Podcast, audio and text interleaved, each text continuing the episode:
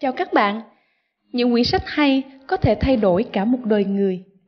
Tuy nhiên, với mỗi người, giá trị nhận được từ mỗi quyển sách lại khác nhau. Vì kiến thức là vô hạn, trong khi thời gian đời người là hữu hạn. Dự án Let's Read, Today a Reader, Tomorrow a Leader là dự án xã hội được lập ra với mong muốn tạo cộng đồng, chia sẻ những kiến thức từ sách và các bài học nhận được từ sách nhằm mục đích tiết kiệm thời gian và công sức chọn đúng sách để đọc, đồng thời lan tỏa tri thức để có thể áp dụng những kiến thức từ sách vào thực tế cuộc sống. Kiến thức và kinh nghiệm luôn có sự kế thừa và tiếp nối. Sách là một cầu nối giữa các thế hệ. Có những thứ nếu chúng ta biết sớm hơn thì mọi chuyện sẽ khác. Việc chia sẻ những kiến thức, kinh nghiệm sẽ giúp chúng ta giảm bớt sự vấp ngã khi trải nghiệm tăng tốc quá trình phát triển bản thân, định hướng tốt hơn.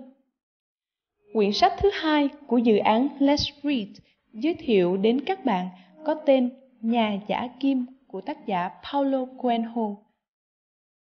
Không phải ngẫu nhiên khi mà quyển sách này được bán chạy khắp thế giới, trong đó có cả Việt Nam. Quyển sách là câu chuyện về hành trình của chàng trai Santiago đi tìm kho báu, nhưng chứa đựng trong đó là ý nghĩa về cuộc sống mà mỗi chúng ta đều có thể nhận ra hình ảnh của chính bản thân mình. Cuộc sống mỗi người chính là sự tương tác với vũ trụ, với con người xung quanh. Khi bạn quyết chí muốn điều gì, thì toàn vũ trụ sẽ chung sức để bạn đạt được điều ấy.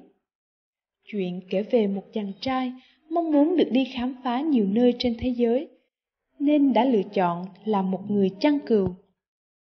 Và cuộc hành trình thú vị phía sau của cậu đã bắt đầu từ công việc ấy.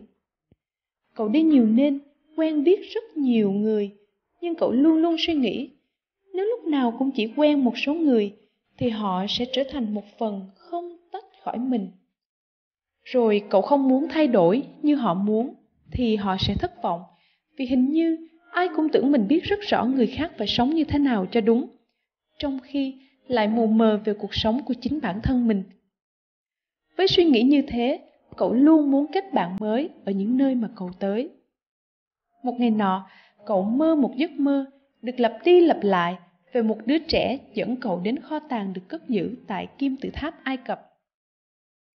Hình ảnh về kho tàng tại nơi ấy khiến cậu tìm đến gặp một bà lão giải đoán mộng mị. Người chuyên giải đáp những giấc mơ. Bà bảo cậu hãy đi đến kim tự tháp Ai Cập và nói cậu rằng một khi đứa trẻ đã chỉ đường cho cậu, thì nhất định phải có. Trong lúc lưỡng lự có nên theo lời khuyên kia hay không, thì cậu lại gặp một ông già. Ông kể cậu nghe một điều bịp bợm mà con người thường hay mắc phải. Vào một lúc nhất định trong đời, chúng ta không làm chủ được vận mệnh của mình nữa. Và rồi, đời mình sẽ do định mệnh đưa đẩy. Ông bảo, tâm linh vũ trụ được nuôi dưỡng bởi hạnh phúc của con người bởi cả sự bất hạnh, tị hiềm và ghen tuông nữa. Ông dặn cậu, đừng bao giờ quên tất cả là một tổng thể. Cũng đừng quên ngôn ngữ của dấu hiệu.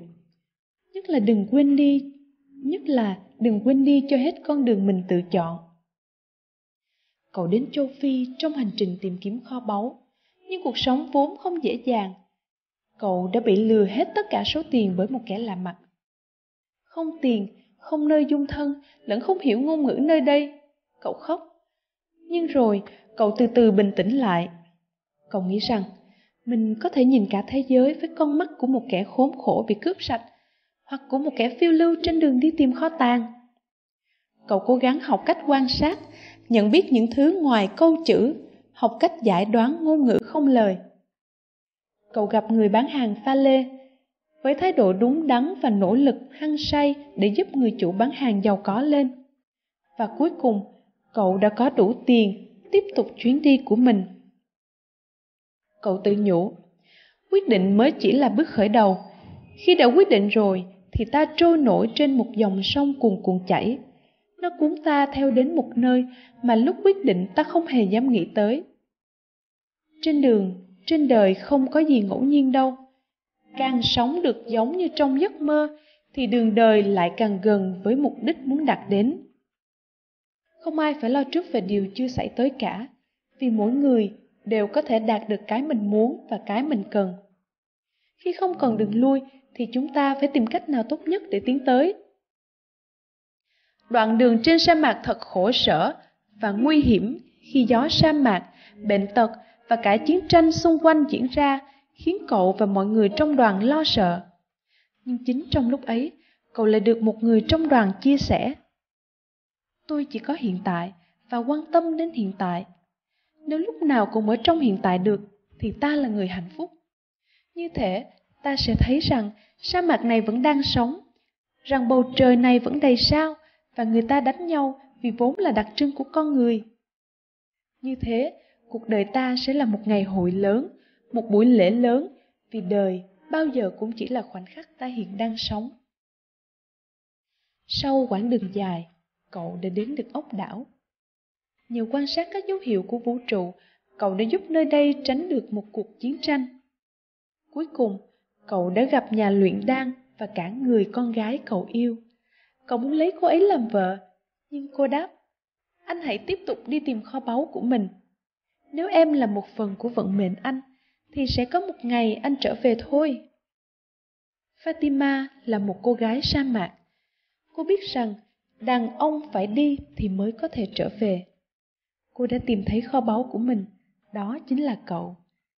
Bây giờ, cô chờ đợi rằng cậu sẽ tìm được kho tàng của cậu.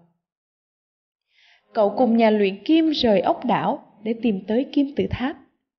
Trên đường đi, nhà luyện đan đã dạy cậu. Hãy lắng nghe trái tim mình. Nó biết hết mọi điều vì nó từ tâm linh vũ trụ mà ra, và một ngày kia sẽ trở về đó. Trái tim con người sợ sẽ phải đau khổ. Hãy bảo nó rằng, sợ phải đau khổ, còn đau đớn hơn chính là sự đau khổ. Và chưa từng có trái tim nào phải chịu đau khổ khi tìm cách thực hiện giấc mơ. Vì mỗi phút giây tìm kiếm là một khoảnh khắc gặp gỡ Thượng Đế và sự vĩnh hằng. Nhà giả kim dạy cậu về thuật luyện kim đan, nhập vào tâm linh vũ trụ và phát hiện kho báu dành riêng của mình. Ai mà can thiệp vào vận mệnh của sự vật khác sẽ không bao giờ phát hiện được chính vận mệnh của mình. Người nào sống trọn đường đời của mình, người đó biết tất cả những gì cần biết. Chỉ có một điều khiến không thể nào đạt được ước mơ, đó là sợ rằng sẽ thất bại. Rồi cậu cũng đến được kim tự tháp, nhưng cậu lại chẳng tìm được kho báu mà còn gặp cướp. Nhưng chính bọn chúng đã vô tình chỉ ra chỗ kho báu cho cậu, như qua câu, giờ tối nhất trong đêm lại ngay trước lúc rạng đông.